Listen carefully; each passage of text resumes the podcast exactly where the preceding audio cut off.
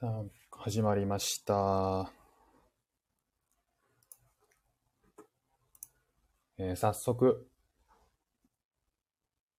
今日ね、あの、鈴木ちなみさんとコラボ、昨日に引き続き、今日後半戦ということで、えー早速やっていきたいと思うんですけど、まあちなみさんがね、来るまで、ちょっと雑談をしつつ、シンガポールはね、今日、朝、朝一から結構大雨が続いて、午前中ずっと雨だったんですよね。なんかね、シンガポール、うちだけなのかもしれないですけど、シンガポールで雨が降ると、大概こう、電波が悪くなるっていうね。これはシンガポールならではなのかわかんないんですけど、そういう現象が起こって、ちょっとヒヤヒヤしてたんですよ。なんかライブ中にその電波障害みたいなのが起きたら大変だなと思って。まあ、その場合はね、あの、僕もちなみさんもシンガポールなんで、天気はさほど変わらないんで、お互いに電波が悪いっていうことになりそうですけどね。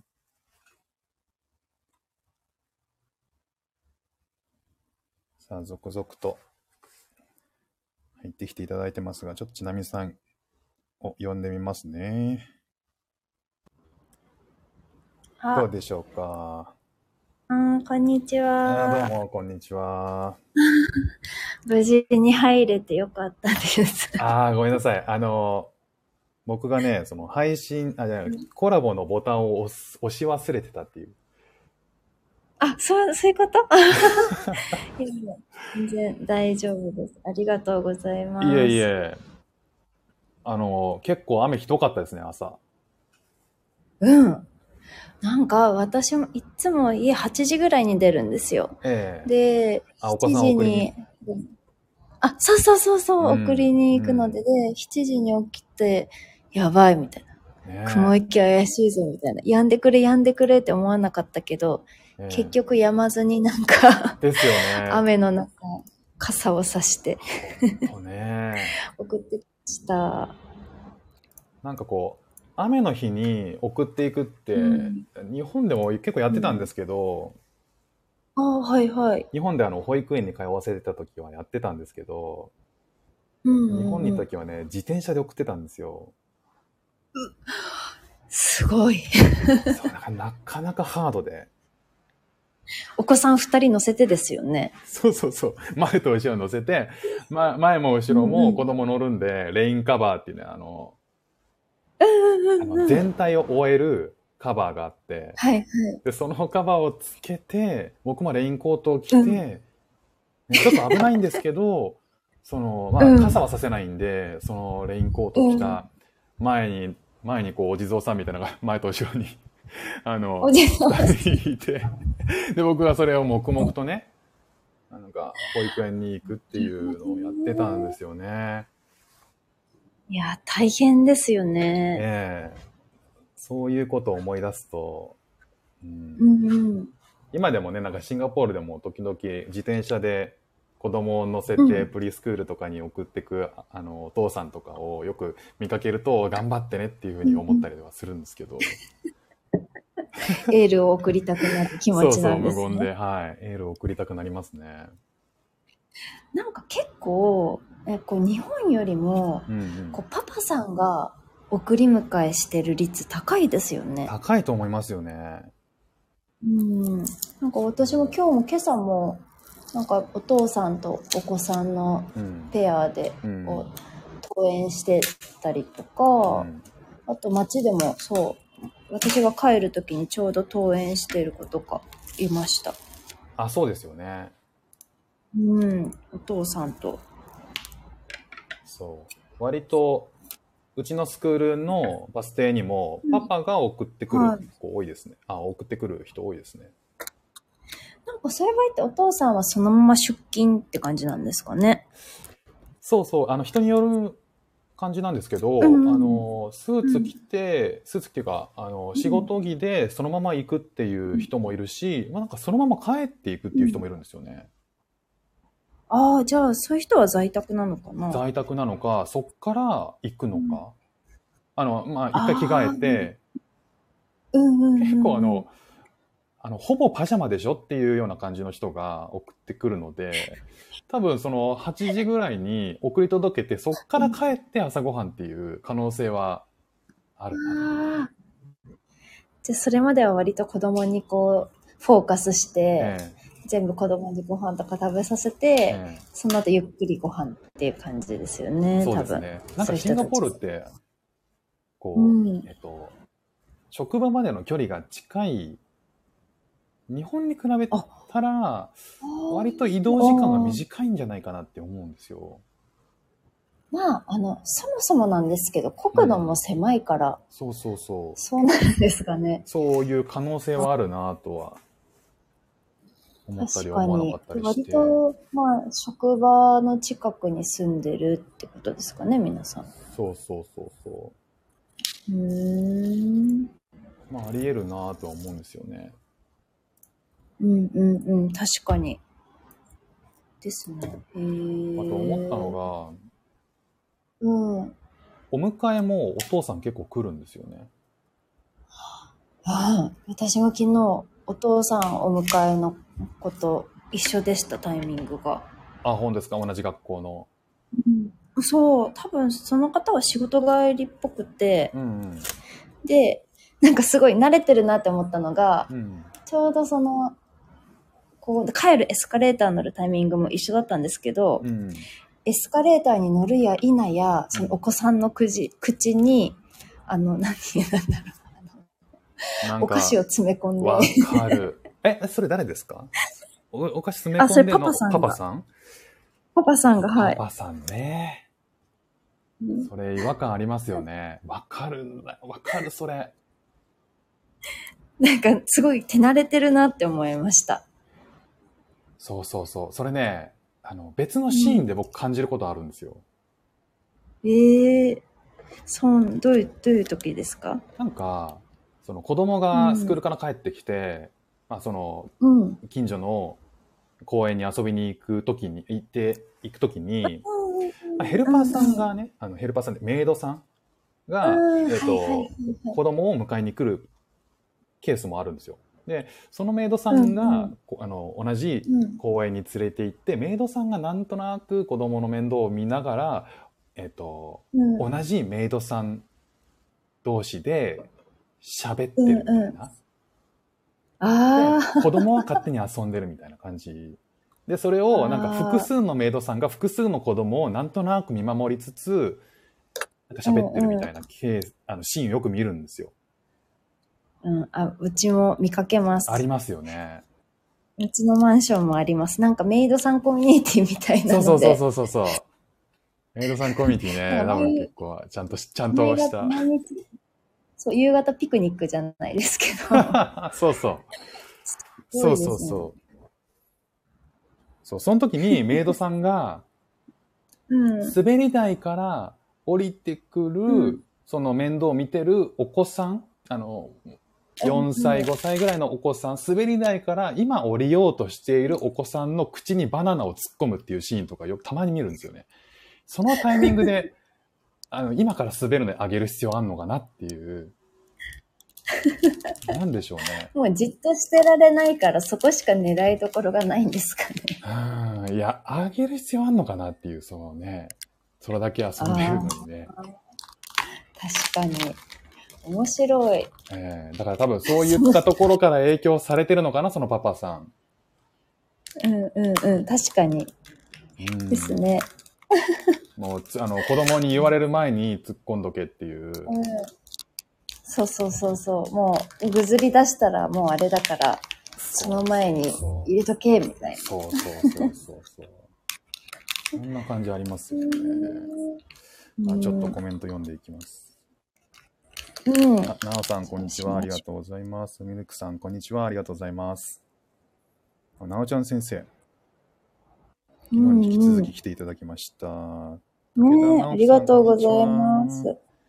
りがとうございます。さつきさん、来ていただきました。ありがとうございます。あ、ね、昨日もありがとうございます。ありがとうございます。サオリンさん、ありがとうございます。さあ、今日後半戦なんですけど、うんうん。昨日はもうずーっと、もうほとんどシンガポールの話、僕はずーっとしちゃってたでもアーカイブ聞いたんですけど、だいぶ話しちゃってるなっていう。しゃ、喋ってたのに。いや、でも私まだ、あの、フックさんに聞きたいことあるんですけど。いやいや、今日は、あの、ちなみちゃんに僕から聞くことが多分多く、いや、あの、答え、答えつつ、あ OK あの OK です。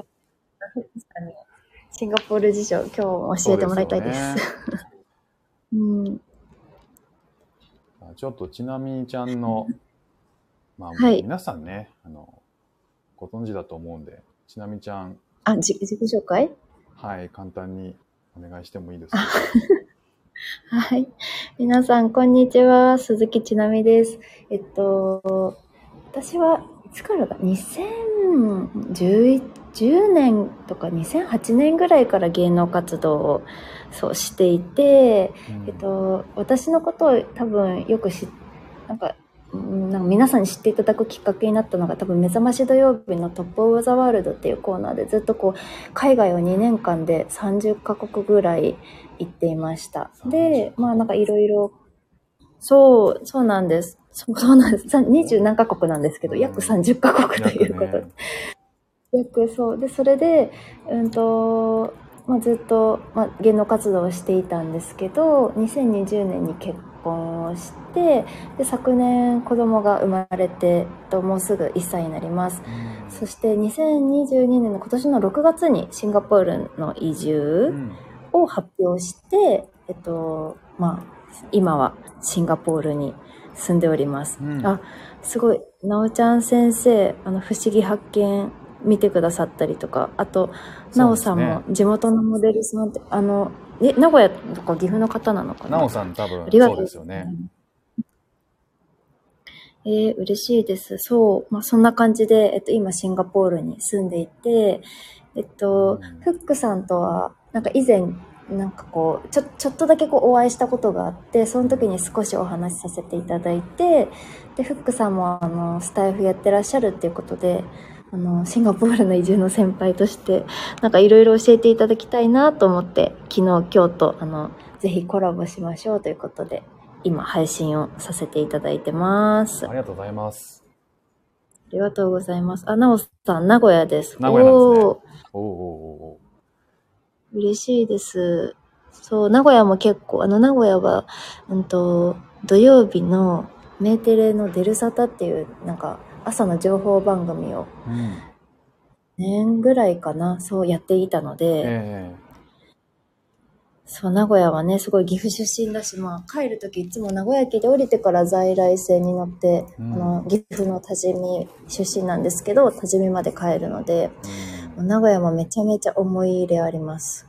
ねえ、なんか、名古屋コンテンツ、いや、名古屋ネタで YouTube いくつかね、あのうんコンテンツ出してますもんね。そう、見ましたそうなんですよ。名古屋散歩。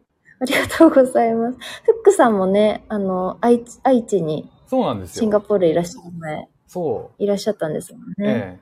だから、まあ、シンガポールに来る直前の3ヶ月間は、その愛知県の、うん駅から40分ぐらいの、車で40分ぐらいの、多治見市うんの3つ下か4つ下ぐらいなんですよね。下っていうか南にああ、まあまあ確かに、割と、そう瀬戸とかをちょっと越えてっていう、ね、そうですよそうなんねで。すよ。だから、多分、あの、名古屋までの距離感的には多分同じような感じのところだったんだろうなっていう、なんとなくこうイメージしながら。確かに、そう。なんか別、そう、私もなんか多治見で買い物するっていうか、本当電車えでえ30分とか40分でもう名古屋に出れちゃうので、うんもう買い物は割と名古屋だうし、んそう、友達も名古屋の子が多いので、うんこう、なんかみんなで集まるってなると、名古屋に行くことの方が断然多いです。名古屋は、だからその、その時って、うん。子供が2歳と3歳で、あんまりこう名古屋の市内に出るっていうことはそんななかったんですよね。だからこう結構市内であ車でこう移動してっていう、あのそんな生活を送ってたんで、ーうんうん。名古屋市内はね、そんなにく詳しくはなかったまあんですけど、に。ただなんか、うん。その、そっちの方って、ちょっと電車に乗れば、それこそ30分ぐらいで、名古屋市内の繁華街に出られるし、家に戻れば、なんかすごい、結構な、のどかな景色が広がってるんですよ、その、あの、住んでたところが。うんうんうんうん。なんかすごい落ち着いたんですよね。ああ、うん。でも、うちも、はじめもね、割と多分、なんかこう、ロケーション的には近いと思います。本当山に囲まれててう、ん。盆地なんですよ川が流れてね。て。そうです。多治見は盆地なので、暑いんですか、やっぱ夏は？暑いですね。確かに言われてみれば、み日中そんな人出歩いてないな、みたいな。それシンガポールと一緒じゃないですか。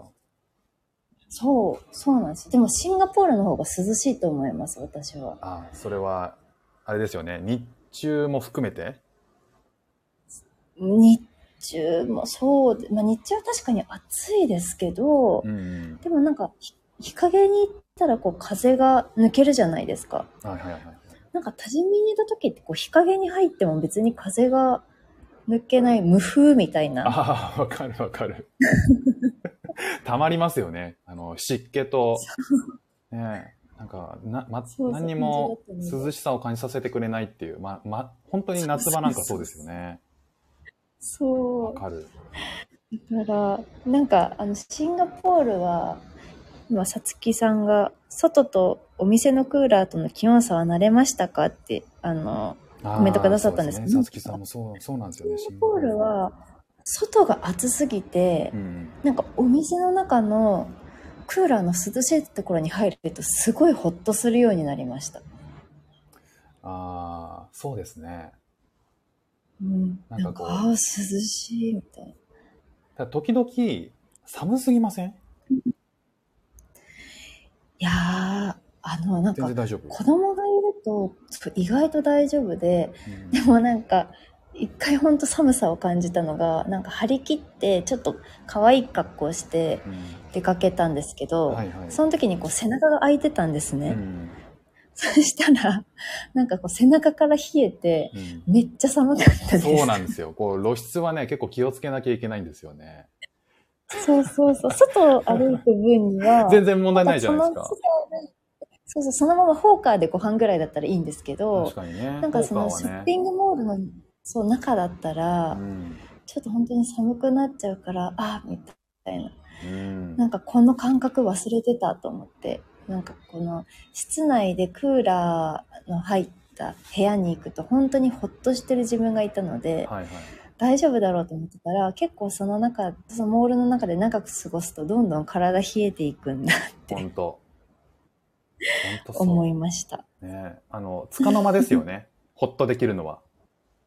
いやそうですね。確かに。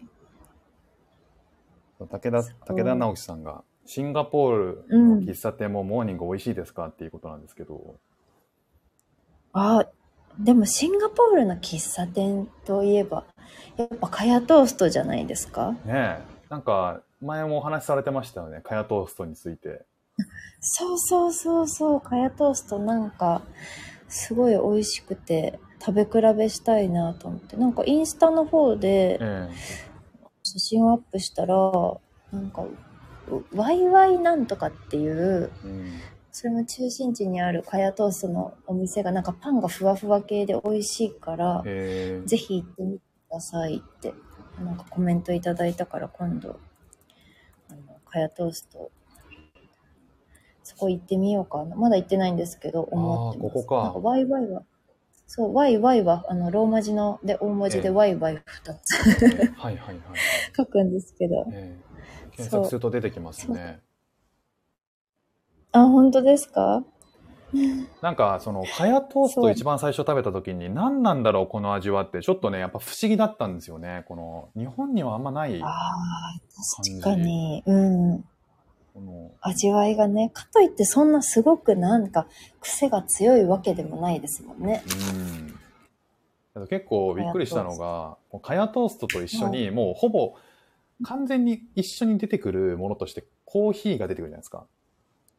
はいはい。あの、コーヒーって、シンガポールのコーヒーってコピっていうじゃないですか。うんうんうん。あれ、普通に飲んでます？私ね、コーヒー飲めないからいつも紅茶頼んでます。そうなんですね。うん。そうか、コーヒー飲めなかった。なんかシンガポールでも、なんかそのコピっていうのが、うん。あの、モーニングの定番らしいんで、おー。え、甘い、なんか甘いんですっけ？めちゃくちゃ甘いんですよ。なんか、なんか練乳みたいなのが入ってるんでしたっけ？あれってそうそうそうそう。練乳がえ入ったフックさんはり、コーヒー派ですか？どっちも飲みますね。だけど、コーヒーの方が多いですね。へー。うん、だけど、シンガポールでそのコピを初めて飲んだ時に頼み方がいろいろあるらしくて、それを分からずに、普通のコピを頼んだんですよ。カヤトーストとコピを。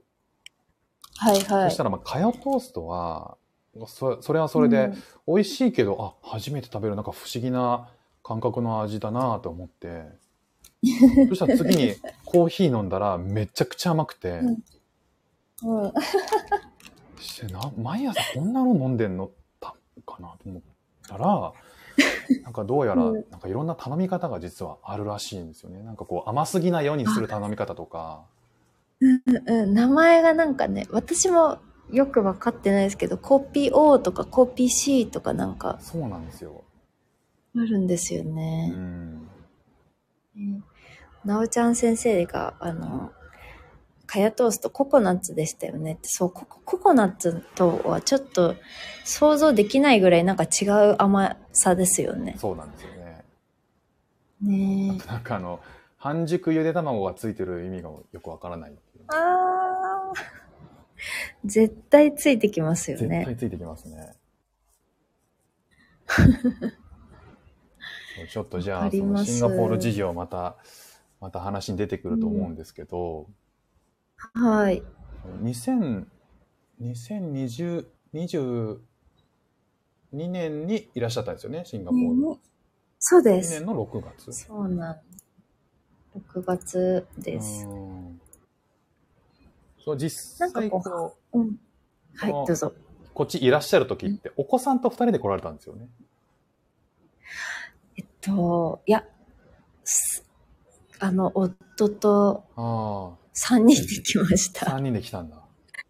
そう。なんか、最、えっと、発表したのは6月なんですけど、実はちょっと3月から、こっちの、もう住まいを整えるために、うんうんこう一回切ってうん。て、うんうんうんその時はこう、まだ隔離があったので、はいはいはい。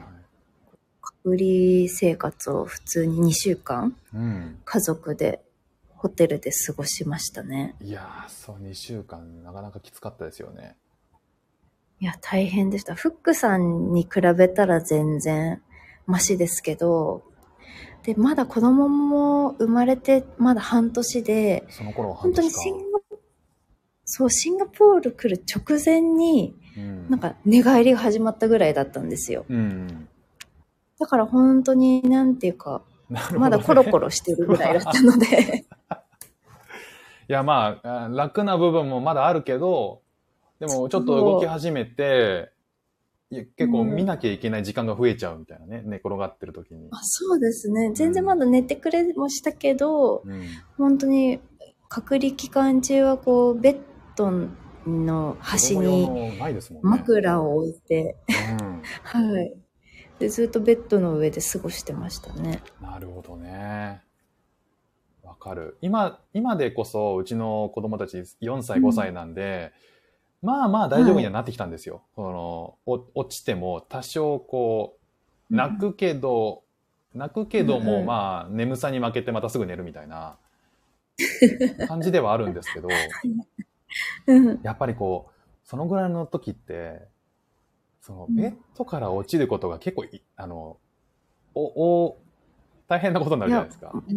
もうね、衝撃です。だから、私も普通に見てたんだけど、うんなんか手を伸ばした時に、こう、子供が遊んでたボールが落ちたみたいで、えそれを取ろうとしてわうわうわ。なんかいつの間にか落ちてて、え？子供がはあ、ゴーンってあの、音がしてましたね。大丈夫だったんですか？痛い音が。うん、大丈夫でした。なんかそれが多分、初めて落ちたので、うん。私もびっくりしたんですけどう、ん。なんとか多分、あの、その後、もう元気にしてたので、うん。特に単行部、ちょっと青くなってたかな。くくらいでですね。大丈夫ですくらいでね。うんだまあ多分、大事に。ああらゆるお子さんは一度落ちたことはあるでしょうけどね。うん ありますね。うちも落ちたことありますしね。も、あ、本当です。でも、フックさんも隔離すごい大変だったんですよね。隔離は、あの、そうですね。大変でしたね。あそその時はこうワンオペだったんで、うんうんうん。ワンオペで、なんか、子供もそこそこ動き回ってお互い引っ張り合って喧嘩するみたいな時期なんで、なんかまあ別の大変さはありますよね。ああ、どうやってその、子供のストレスをうまく発散させようかっていうのは考えそうですね。そう。ああ、あの、良かったのは、妻が先にこっちに、シンガポールに来てて、その妻が、はいはいまあいろいろ差し入れをしてくれたりとかしてたんですよね、ホテルに。へえはいはい。で、その中に、その子供が遊ぶ用の、うん。室内で遊ぶ用の滑り台と、ええ室内で遊ぶは用のトランポリンをトランクケースに入れて持ってきてくれて、い。え、すごい。それをそのソファーの袖のところに引っ掛けて滑り台作ったり、うんえっとうんうん、ソファーのすぐ下にトランポリンを置いたりして、子供がトランポリンからのソファー、ソファーからの滑り台っていうのをもうループできるようなプレイグラウンドを室内でこしらえて、それによって子供が体を動かすっていう。おー。素晴らしい。やっぱり体を動かすとね、子供って結構ストレス発散になって、子供のストレスが親に来るんですよね。だから子供のストレスがないことがやっぱりこう一番こう解放できる。一番優先されますようね。ん。なんか、フックス、なんか、さつきさんがね、ベッド下もマット敷かないと危険な予感ですって書いてるんですけど、そうフックさんのお家ってちょうどお子さんがね、まあ、うちよりか大きいじゃないですか。ええなんかベッドの下とかってなんか引いたりしてます？あ、引いてますけど、うちの子供のベッドは、うんそれこそ10 15センチぐらいしかないんですよ。こ子供用のベッドを買ったんで、はいだ。からまあ落ちても大したことがないっていう感じなんですけど、まあそれでも一応シンガポールの床って硬いじゃないですか。そう、硬いです。うん。だから一応あのフロアマット引いてますね。ええ。なんかフロアマットっていうのはどういう素材なんですか？あ、あスポンジみたいな。うーん。おなんて言うんでしょう。そのベッドの。そうんうん。の子供用の、子供が遊んでも大丈夫なようなクッション性のあうんる高さ、あ。厚みで3、2センチとか3センチとか、そういうのがなんかパズル状になって売ってるんですよ。多分それこそニトリとかあ行けば全然手に入るーような。はいはいはい。パズルの、パズルのやつ、うちもあります。あ、そうですよね。なんかそれの、それがこう部屋中に敷けるやつとかもいろいろサイズがあって、うんうんうん。で、それをうまいことベッドの周りに敷いてますね。へえ。なんか、あの、シンガポールの家って結構家具付き多いじゃないですか。えーフックさんのうちはベッドはついてたけど、お子さんのだけプラスで買ったってことですか？確かその時は、うん。その家具付きで、えっと、うんその予算の枠の中で、そうんうんの家具の新調ができたんですよね。おーいや新しく買い替えたいっていう。で、なんかその時にあった、もうすでにあった二段ベッドが、はいはい。うち合わなかったんで、年齢的には合わなかったんで、それはもう古いしうん買い替えたいっていうふうにお願いして、で、はいあの、二つこう別々のベッドを買ってもらったっていう感じですね。だからそれももちろんお金に含まれてるんですけど、ああ、じゃあ、なるほど。あ、でもラッキーですね。そうですね。なんかシンガポールのその不動産って家具付きか家具なしかっていう、まあ、大きく2つあって、家具ありの方はもう前前のオーナーさんも使ってるものがそのまま、えっと使えるんだけど、うんでもその家具の金額っていうのは月額の費用に織り込まれてるっていう。そういうことなんだ。そうなんです。だからちょっと割高なんですよね。なんだけど、あえっと、新しく新調する必要も基本的にないし、ソファーもあったら便利だし、なんだったらテレビだって、家電だってああり、いろんなものがもうついてる方が楽だし、だからそっちをうちは選んで、へえでベッドだけは変えました。だから子供用のベッドは。もういいですね。でもね、なんか、やっぱり、シンガポールのお家って日本と住居環境が違うじゃないですか。うん。だから本当私も、まだね、あまだハイハイぐらいだからいいんですけど、うんなんか歩き始めたとか、そろそろですね。なんかもっとアクティブになったら、そうそうそう、どうしようかな、みたいな。わかります。なんか、まあでも、確 あの、ううちも未だにあるんですけど、角に、うんその、物の角にぶつかったりとかして、うんうんうん。あの、大泣きしたりとかするんですよ、未だに。で、その、シンガポール、ルの、その、家具とか、立て付けって、なんか子供に優しくはないですよね。そうそう、大人が住むようですよね、全部。ほんとそう。だから、うんそういう部分は結構ケア必要だなとは、まあ、じ自主的になんかクッションを引いたり、なんかね、壁には当たっても大丈夫な、なんか物を貼ったりとか、うん、うん、確かに。ねわかります。えさつきさんが3歳、1歳が危険なので昨日教えていただいたラザダでベッドの下に布団かマットを敷こうと思ってます。うんいや、それいいと思います。いいと思います。マットは必要ですいいね。マット必要ですよね。あ決まりそうな家が開き窓もあるのですが、危ない気がして何か対策してますか？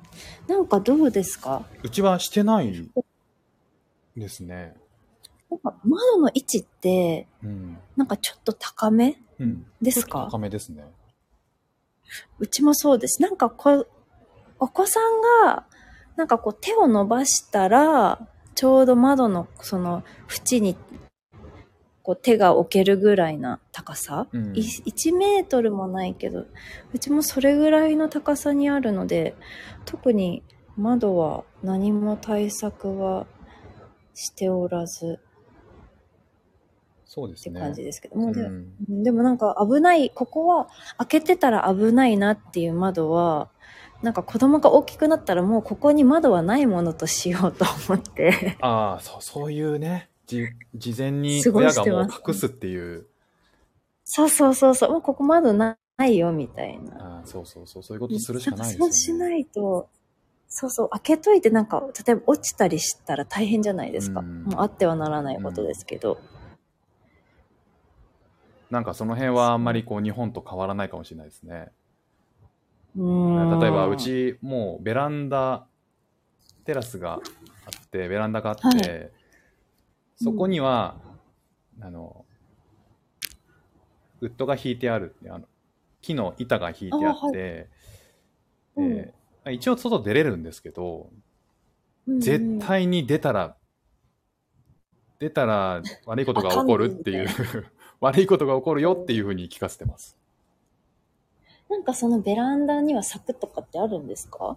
柵は、柵はありますけど、まあなんかね、うんどっからどうやってね、なんか登っていくかとかわかんないし、子供がやることだから。だからもうそもそも ベランダには出るなっていうふうに知ってますね。登っていくかって。いや、わかんないですよ。子供はもう何するかわかんないから。昨日のさ、フックさんのさ、話で面白かったのが、フックさんのお子さんじゃないけど、お友達が、うんの女の子が自転車に乗ってリビングに登場した本っていうのが。もう目に焼き付いてますよ。もうニコニコしながら、リビングの真ん中ぐらいまで来ましたからね、自転車で。補助輪付きの自転車、キコキコこぎながら。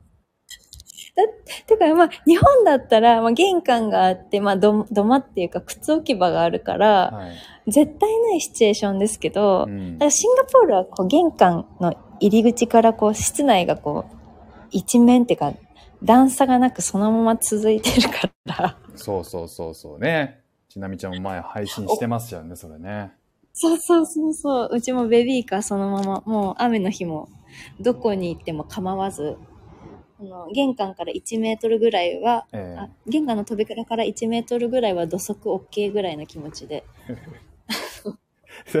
なんかそこの境界線がないことをいいことに、なぜかうちの次男は、はい。あの玄関のそのちょうど境界の一歩入ったところにラグがあるんですけど、ラグカーペットが。はいはいはい。その上で靴脱ぐんですよ、いつも。だけど、ちょっと一個違う。一個手前。一個引いてって、一歩だけ前にっていうふうに思うんですけど、ラグは靴乗せないでっていうこそうとですもんね。そう、ラグは誰も乗ってないでしょって、その手前で靴を脱いでっていうふうに言ってるんですけど、どうしてもなんかそこまで入っちゃうらしくて、そこまで入ることが、なんかこう、うん。子供にとって生成するというか、うん、よし、到着みたいな。よし、到着みたいなポイ風になるのかなその手前になんかポイント作っとけばいいんじゃないですか？あの作ります？なんか。うん。なんかマット。そ彼専用のマット。ットね。そうそうそう。ですね。そういう工夫しなきゃいけないな。ああいうフラットな環境だと。いやー、ほんと。てつさんが足跡マーク貼っておくといいかも。私もそれ思います。それです。なんかだんだんなんかこう、あの、射的ゲームのここ立ち位置みたいな感じの、あれですよね。そうそう、こっから。輪投げはこっからですよっていう、ここで脱いでねっていうね。そう。面白い。うんそうそう。はい。あと、なんか、ごめんなさい、質問してもいいですか？はい。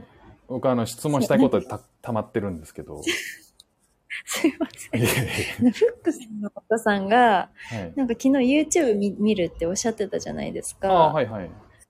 なんかその YouTube のチャンネルは、うん。日本語か英語かどっち見てるんですか、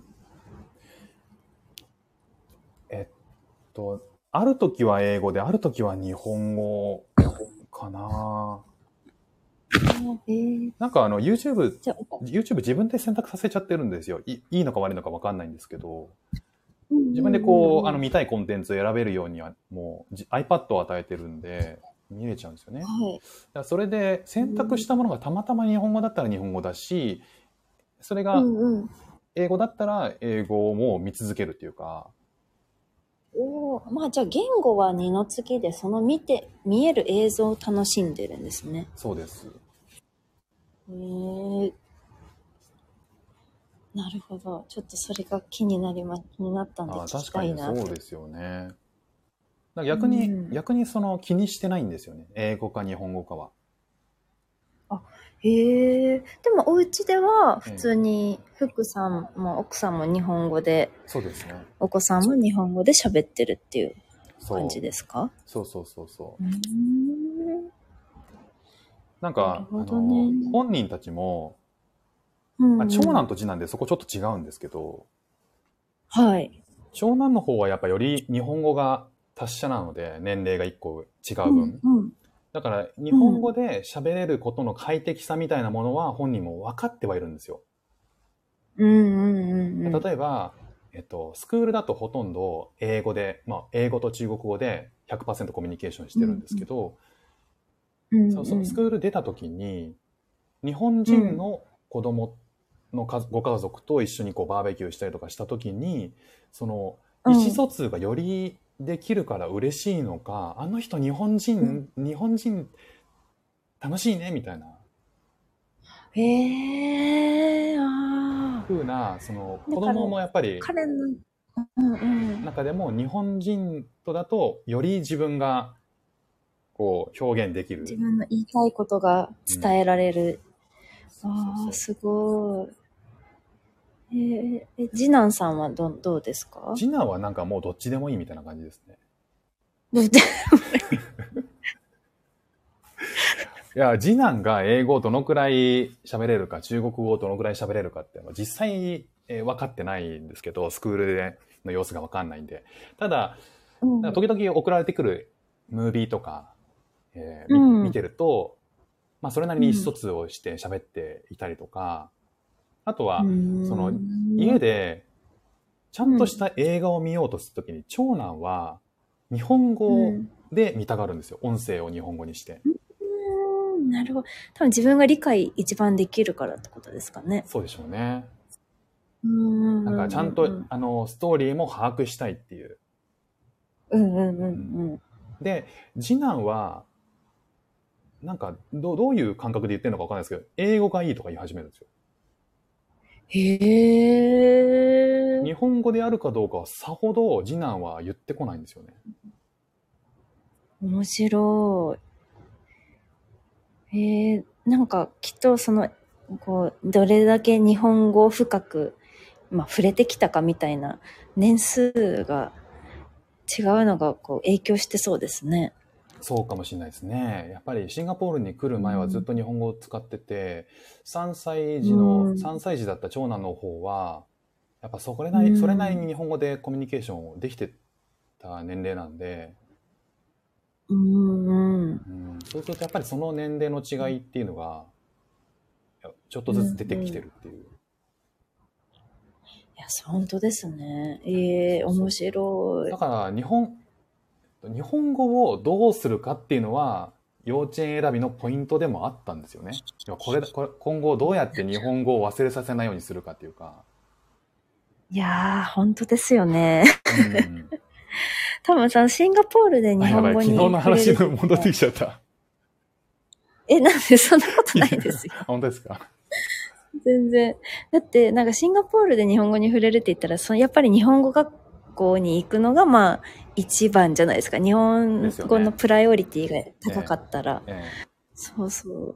でもなんか、その英語をどうするかとか、えうんそそれこそその、ね、フックさんのお子さんだったら現地校に行ったら、まあ、英語と中国語で、うんそこでもう2カ国語話してるから、プラス日本語どうするかみたいな問題ありますよね。そうなんですよね。そこはうんその辺は、なんかこう、インファントケアからプリスクールにうん行って、プリスクールでもう生活って基本英語じゃないですか。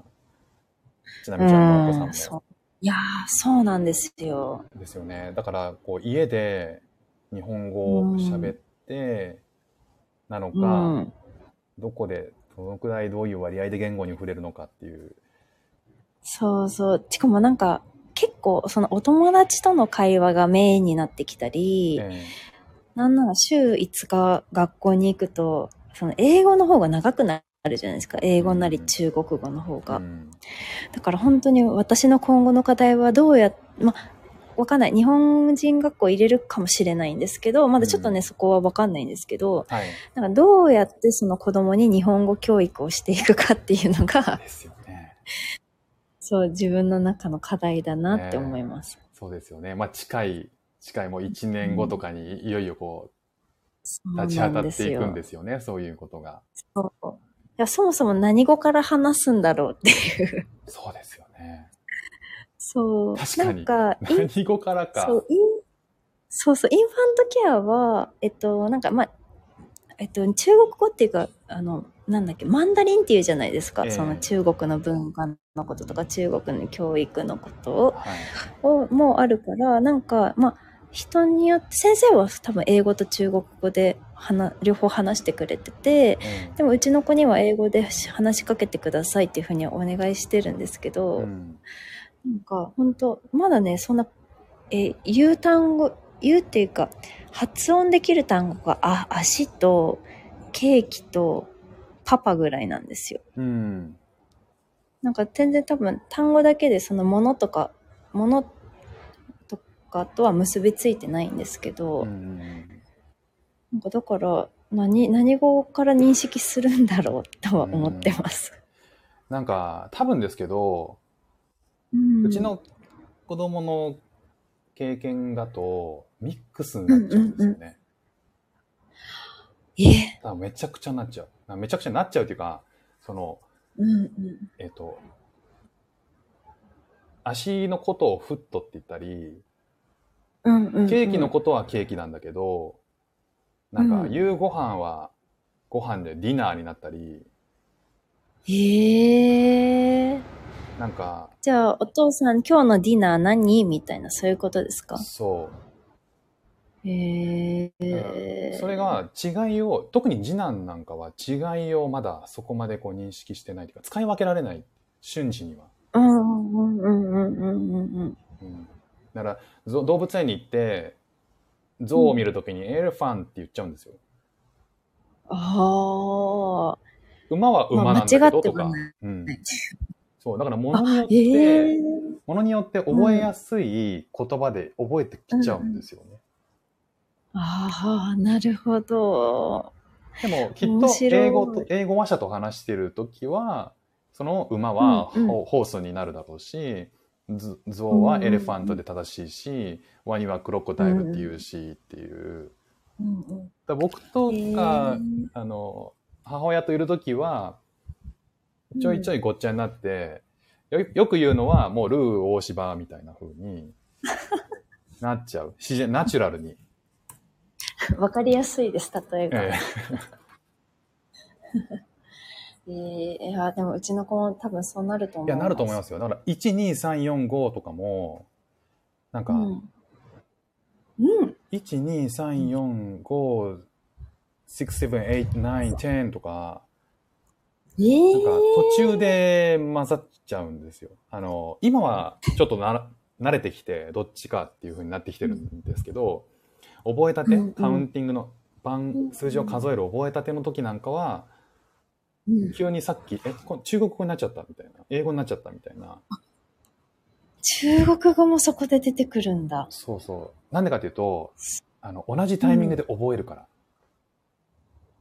ええあ、学校でってことですか？はい。数字このこ、で英語と中国語と？あそっか。英語、中国語、まあ日本語はね、あの家で教えるから、うんうん。そう、だから大体同じ時期にそういうことをインプットするから、へえ。ごちゃっとするんですよね。そうなんだ。いや、うちの子はちょっとどうなるんだかわからないですけど。ねまさかね、うん海外で子育てするとはね、いやそうなん思っですよ。てもなかった。あの、実際海外にうんこうんうんう来るっていうのが決まった時、はいはい。その私がですよね。はい。ちなみちゃんが決まって、それを聞いた時、うんうん実。際どんな心境だったんですか？なん、ええあの、というのも、楽しそうみたいいな。え 何？な。楽しそうって思いました。なんかね、あの、30カ国、うん2年間で30カ国も回って、いろんな国を見られてきたわけじゃないですか。だからこううん海外に行くこと自体はもうすごい経験うん。を豊富だし、そんな中で、実際に自分が海外に住むって考えたことありました？いや、なんか住んでみたいなって興味はあったんですけど、うん。こう、それまで私がこう日本で過ごしてきた環境とか、その例えばそのままのスタイルでこう仕事をずっと続けていった時に、うんなんかこう自分の人生の中で海外に住むっていうことを実現できることはないだろうなって勝手に思ってたんですね。旅行、ええまあ旅行ぐらいだなと思ってて。でも、なんか今の夫とも結婚した時から、なんかいつか海外に住んでみたいっていうふうには言われてたので、ああ、旦那さんの方あ、から。そうなんあ、そうそうそうそう、海外で、まあ、住む、住んでこう仕事したりとか、まあ、海外に住む、住んでこう仕事したいっていうふうに言われてたから、うん。なんか、あそうなんだと思って、ああ。あの、そう、だからまあ、あなんていうか、なんとなくその、布石をが打たれてた。なんか。寝耳に水とかではなくて、まあ、この人と結婚するっていうことはいつかその海外にこう行くっていうタイミングが来るんだなっていうふうに、まあ、なんとなくこう思ってて、うん。でもまあ結婚してからまあずっとコロナちょうどコロコロコロナ禍で結婚したので、まあ、こうずっとこう日本にはい、まあ、何の動きもなくいたんですけど、うん。なんかそう。で、移住す、移住っていうかシンガポールに行くことになりましたって言われたタイミングがちょうど子供が出産したぐらいかな。本当に1年ぐらい前ですね。あ、ちょうど出産のタイミングで海外に行くことが決まった。ことがなんか、ざなんとなく本当に、なんとなく見えてきた。で、そう、そうです。そうそう。でもやっぱりその時ってまだこう、今よりも、どの国も規制がまだ厳しくて、ありましたよね。ビザも降りづらくて、そう、あの、なんかまあ、ちょっといつかわからないけど、まあ近いうちに行くことになるってはいはいはい。いうふうに言われました。はいはいはいはいはい。そう。でも私的にはなんかネガティブじゃなくて、なんか楽しそうみたいな。うん自分だけの人生だったらこういうふうには進まないけど、うん結婚したことによってまたなんかさらに広がって、なんか楽しそうだなって思い、思えました。うん。わかります。本当に自分、自分だったら行く海外にせで生活するっていう環境って、なんかうんうん相当ウルトラ C をつやらない限りはできしないだろうなっていう。な中で、うんね、うんうんご結婚によってその、その、そう、海外に移住でするっていう。うん。え、フックさんはどうでしたか？シンガポールに移住するって言われた時は。あ、僕も結構、大体同じような感じですね。あ、楽しそうだなっていう。僕はね、なんかねだ、僕はね、あの、海外に住みたいとは思ってたんですけど、はいはい。でも、うそれまで海外で暮らすことも一回もないし、留学とかしてたわけじゃないし、うんうん。旅行した経験もそんな多くないんですよね。そうなの？なんかフックさんでもすごい自分からそういう、なんか昨日もお話聞いててコミュニティにこう海外の人のね、うん海外っていうかシンガポールのそのウクレレ教室に行くとか、そのパパさんコミュニティの中に入ってるって言ってたから、私なんかすごい海外経験が割となんかバックパッカーやってるぐらい、なんかあるのかなって勝手に思ってましたい。やいや、全然全然。むしろバックパッカーっていう存在自体を学生の時知らなかった。あ。そのぐらい、その海外に行ってみるっていうことが、もう学生の時もかなりこう、イメージの中になかったですよね。自分の世界の中になかったっていう。そんな環境だったんですよ、自分の中で。まあもちろんなんか行ってる人は行ってるし、同じ大学の仲間とか行ってたりとかするんですけど、で、交換留学とかっていう制度もありながら、まあ、あんま自分は関係ないかなっていう感じだったんですよね。へえ、あへえ。でもなんかその、なんとなくその、海外、海外にし仕事で行くことになるかもみたいなアナウンスは奥さんの方からこう、前々からあったんですか？ありまし、えっ、とね、えっ、と、結婚して子供ができてから、うんうん。えっ、と、妻と話をしたことがあって、うん妻、妻はもともと、その、海外にで働くっていうことがある、ある種目標でずっと持ってたんですけど、まあ、そのためうに、ん。こう、学生の時から留学したり、えっ、と、うん海外のインターンに行ったりとか、いろんな国を、で、なんかい。実践を積もうっていうふうにしてたことはもともと聞いてて、で、はい。で、子供が生まれてからなんか車乗ってなんか運転しながらちょっとそういう話が、を知ってた時に、もしかしてまだ行ける可能性があったら行きたいっていう話をしたら、したら、うんいやもう結婚して子供が、結婚してさらに子供もできて、その経験はもう無理だろうなって思ってるっていうふうに言ってたんですよ。ええ奥さんが、うん。ええはいはい。で、まあ僕も働いてて、妻も働いてて、で、共働きでっていう中で、で、うんまあいろんな、あの、境遇もあって、うん。いや、行ったら行ったで、まあなんとかなるし楽しいだろうなって僕が思って、うん、うん。そうそう。で、あ、もしチャンスがあるならうん行こうよっていうのを僕は言ったんですよね。ええそう。それで、それでなんかこういろいろ手続きとか踏んでって、みたいなチャうんあのいろんなチャチャレンジを妻がしてってっていう。踏む、そう、踏む前に。なんか、そのお仕事がなかったらもう来れないじゃないですか。あ、そうそう、手続きっていうか、その妻のにうん、妻が会社に対して、その海外赴任の、うんこう、あ海外赴任したいですっていう。あ申請そうそう。うん。まあ前からしてたらしいんですけえーでど、もう結婚する前はしてたんですけど、まあ結婚してからはそういうことをもう見ない、見なかったっていう状況の中で、あ、じゃあもう一回トライしてみなよっていう感じ。へえ。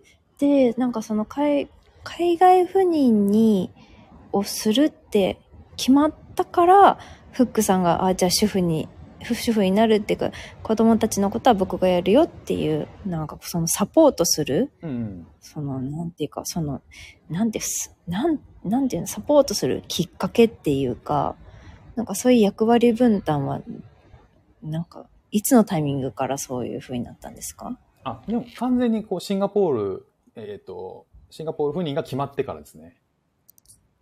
ええ決まったタイミングで、えっ、と、仕事や、うんは続けられないんで辞めて、そっからですね、うんうんそ、そっからは、なんかいろいろ家のことと、そ、そっから少し時間があって、ちょうど、まさにコロナのタイミングだったじゃないですよ。2020年の、うんそうん。前半でうんうんうん。う。で、そっから、うん。実はコロナの開始、えコロナが広まっちゃって、シンガポールにも入国できないっていう状況にななるのが半年ぐらいあるんですよ。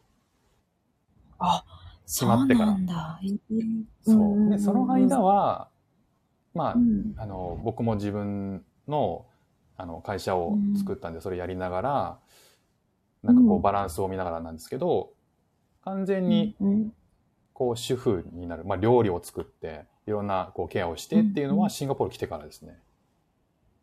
へえ。それはなんか、その役割分担について奥さんと話し合いってしたんですか？話し合いしたかないや、してないと思いますね。そんそんななんかこう、話し合いっていう話し合いはしてない気がする。すごい。じゃあなんかもう、あうんの呼吸で、あ奥さんがもう海外赴任決まったってなったら、そしたらフックさんが、あ、オッケーみたいな。じゃあ僕、サポートするよ、みたいなそう。風になったってことですか？そう。そうですね。ええすだからごい。決まった次の日に会社に言って、早っ。そうそう。あもう決まっちゃったらね、もうは早い方がうんいいし、引き続きとかいろいろあるんでっていうので、すごい。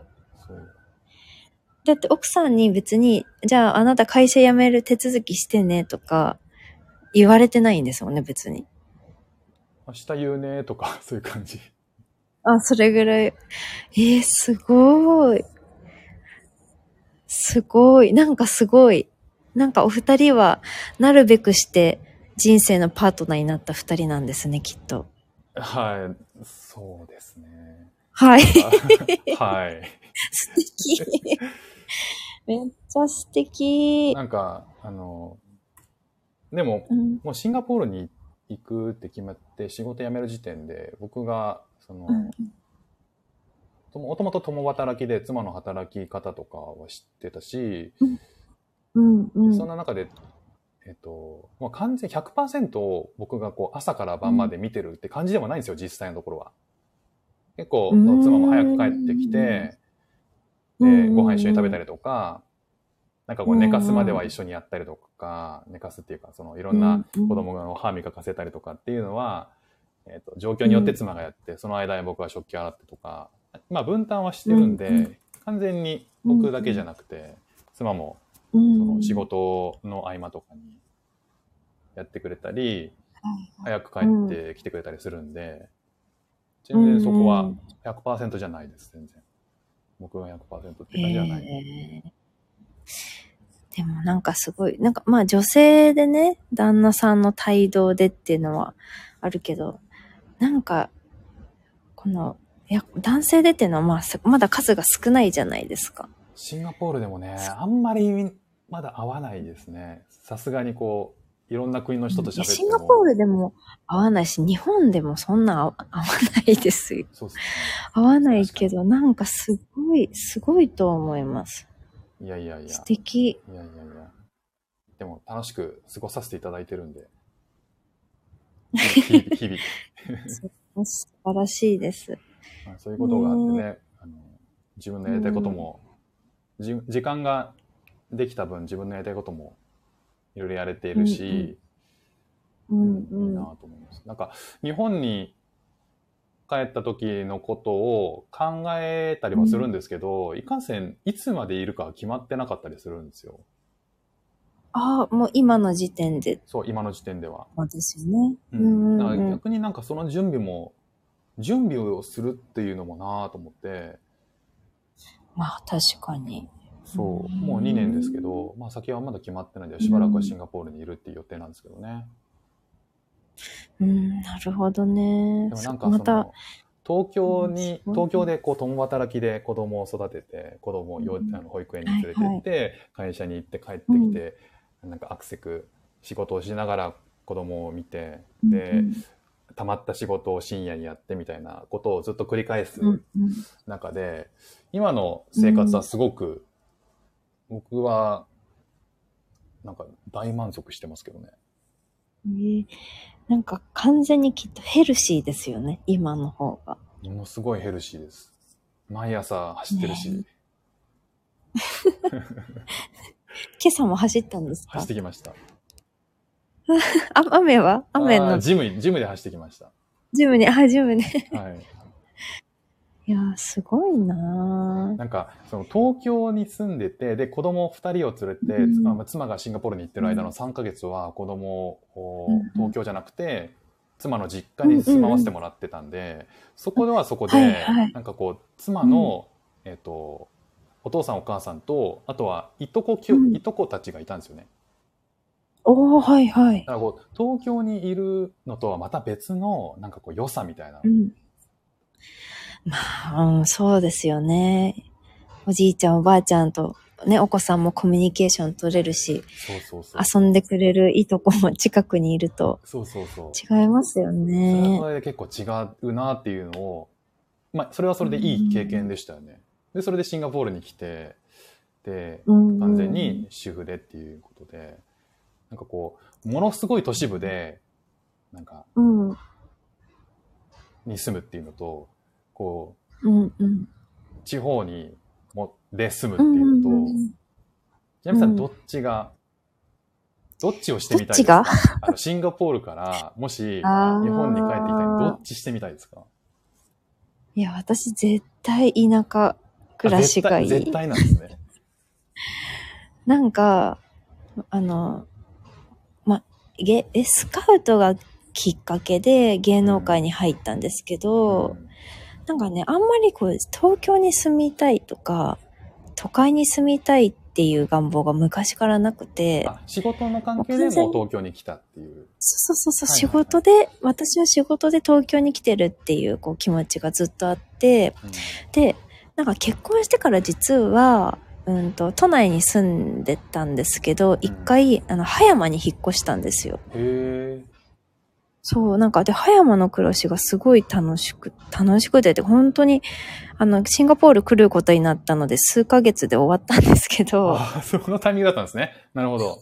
そう、そう。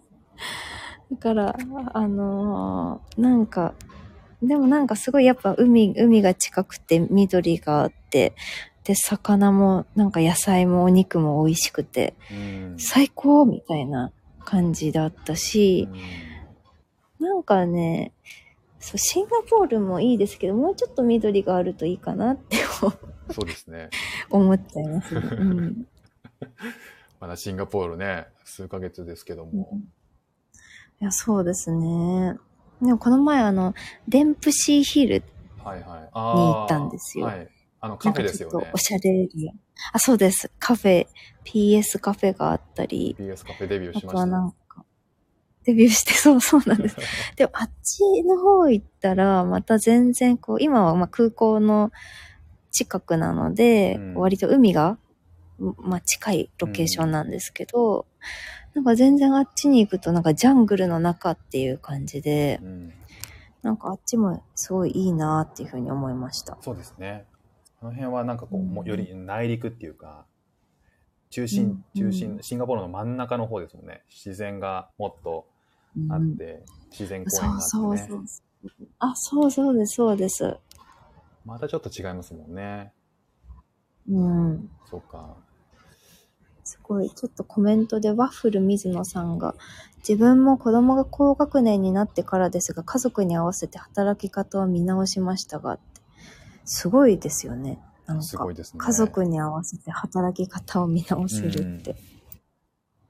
いや、でもね、あとは、なおちゃん先生直すの大事ですよね。なんか、自分の中で何が、こう、じ人生の中で何が優、何を優先したいかってうん。考えるのは大事ですよね。大事ですね。ほんとほんと。うん。あと、なおちゃん先生も、私は自分が会社を運営してたので、一人目が生まれた時には、旦那は嫌おうやし、嫌おうなしに土日祝日をワンオペ育児でしたねって。すごい。なおちゃん先生ね、すごいんですよ。すごい。ご主人もすごい。あああ、そうか。ご主人、ご主人がやってくれたってことか。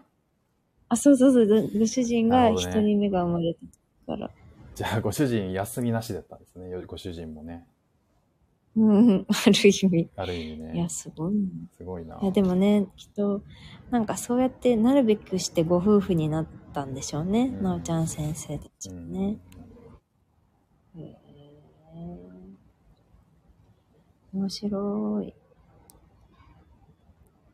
まあ、けや結構、長めにし、な時間になってきましたね。いい時間になってきま本した、当です。そう。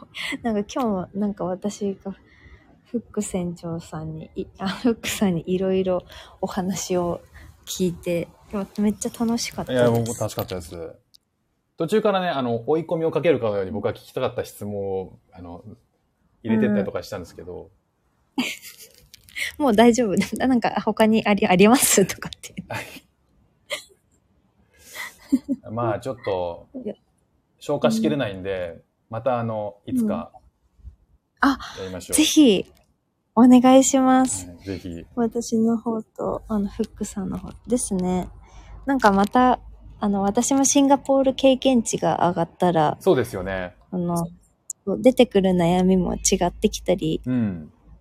見えてくるものも違うので、またシェアさせてください。ええ多分今、見るもの、聞くもの、新鮮なことばっかりですよね。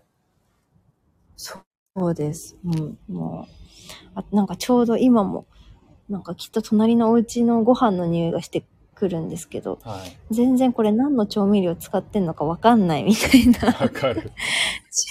中華の香りわかる。